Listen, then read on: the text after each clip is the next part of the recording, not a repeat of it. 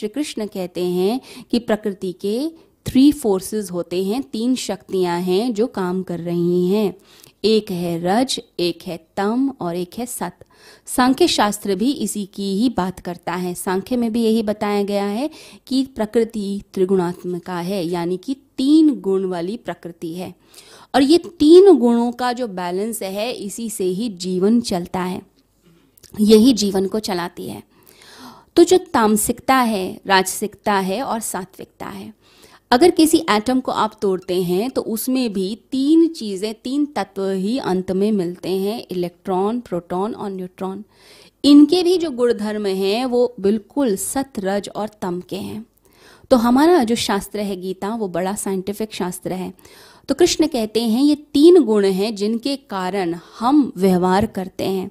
सात्विक व्यक्ति सात्विक ढंग से व्यवहार करेगा, तामसिक व्यक्ति तामसिक ढंग से और राजसिक राजसिक ढंग से व्यवहार करता है।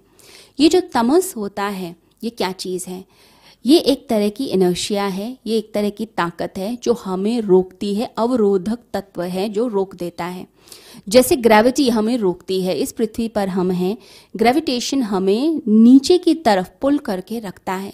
नहीं तो हम इस धरती पे कभी टिक ही नहीं पाएँगे, हम तो अंतरिक्ष में ही कहीं खो जाएँगे।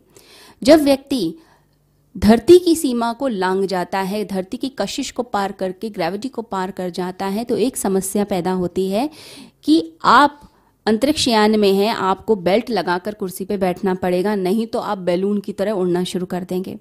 अगर कोई चंद्रमा पर भी जाए तो वहाँ पर भी आप थोड़ा सा भी उछलते हैं तो आठ गुना ज़्यादा लंबी छलांग लग जाती है। कोई फुटबॉल को किक मारे धरती पे और मून पे तो वहाँ पर आठ गुना ज़्यादा आपकी जो फुटबॉल है, वो तेज़ी से ऊपर जाएगी।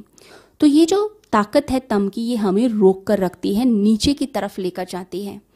इसी तरह से एक ताकत होती है, जो इससे बिल्कुल उल्टी ताकत होती है, वो रज की होती है, जो गति देती है। जैसे कार के अंदर एक ब्रेक होता है, वो रोकता है, वो तम है एक्सीटर पे आप पैर रखते हैं, वो आपकी गति है। तो वो जो गति है, वो आपको आगे की तरफ़ लेकर जाती है। परंतु तीसरी चीज़ होती है ड्राइवर। ड्राइवर जानता है कि किस तरफ़ पैर रखना है, जिससे गाड़ी ठीक ढंग से चलेगी। अगर कोई बैलेंस नहीं बना पा रहा लाइफ के अंदर, इसका मतलब है तीन गुणों का इम्बैलेंस हुआ हुआ है। यही तीन गुण जो है, इसी के कारण व्यक्ति व्यवहार करता है, धकाया जाता है, हंसाया जाता है, रुलाया जाता है, व्यक्ति क्रोध करता है।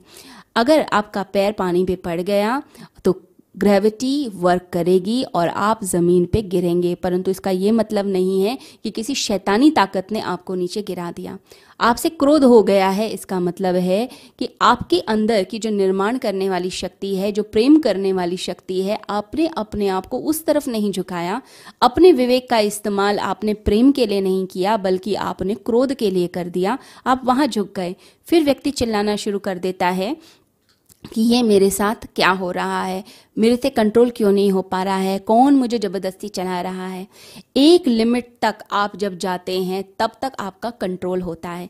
जब आपके भीतर किसी के लिए गाली निकलती है, अपशब्द निकलता है, तब आप उस विचार को वहीं कंट्रोल कर लेते हैं। तो उसी समय चीज़ नियंत्रित आती है। आपके होठों तक भी कोई चीज़ आ गई, वहाँ तक भी नियंत्रित है, लेकिन जब एक बार शब्द निकल गया तो फिर बात बिगड़ ही जाती है। तो जहाँ तक हम कंट्रोल कर सकते हैं, हमें कंट्रोल करना है। वृत्ति की एक सीमा है, उसके बाद कोई कंट्रोल नहीं। व्यक्ति क्या करता है? पहले अपने अंदर के अपशब्द को, बुराई को पूरा कोऑपरेट करता है, पूरा सहयोग देता है और उसके बाद जब उसके हाथ से निकल जाता है, जब शरीर का यंत्र उसे पकड़ लेता है, इंद्रियाँ पकड़ लेती हैं, फिर वो रोता है कि कौन मुझसे करा रहा है। तो श्री कृष्ण अर्जुन को समझाते हैं, जब अर्जुन प्रश्न कर रहा है तो भगवान श्री कृष्ण समझाने की कोशिश करते हैं, कोई तुमसे ज़बरदस्ती नहीं करा रहा।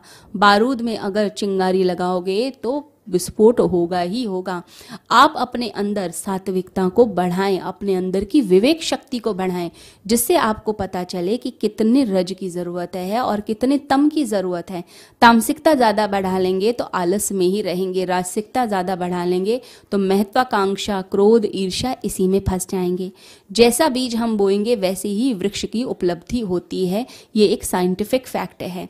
तो जैसे हम विचार अपने अंदर डालते हैं, जैसे थॉट्स डालते हैं जैसी फीलिंग्स डालते हैं, जिस तरीके की हम विचारधारा में जीवन जीने लगते हैं, जो विचार शैली है, जो हमारी जीवन शैली जैसे बनने लगती है, फिर वैसा ही हमारा स्वरूप बन जाता है।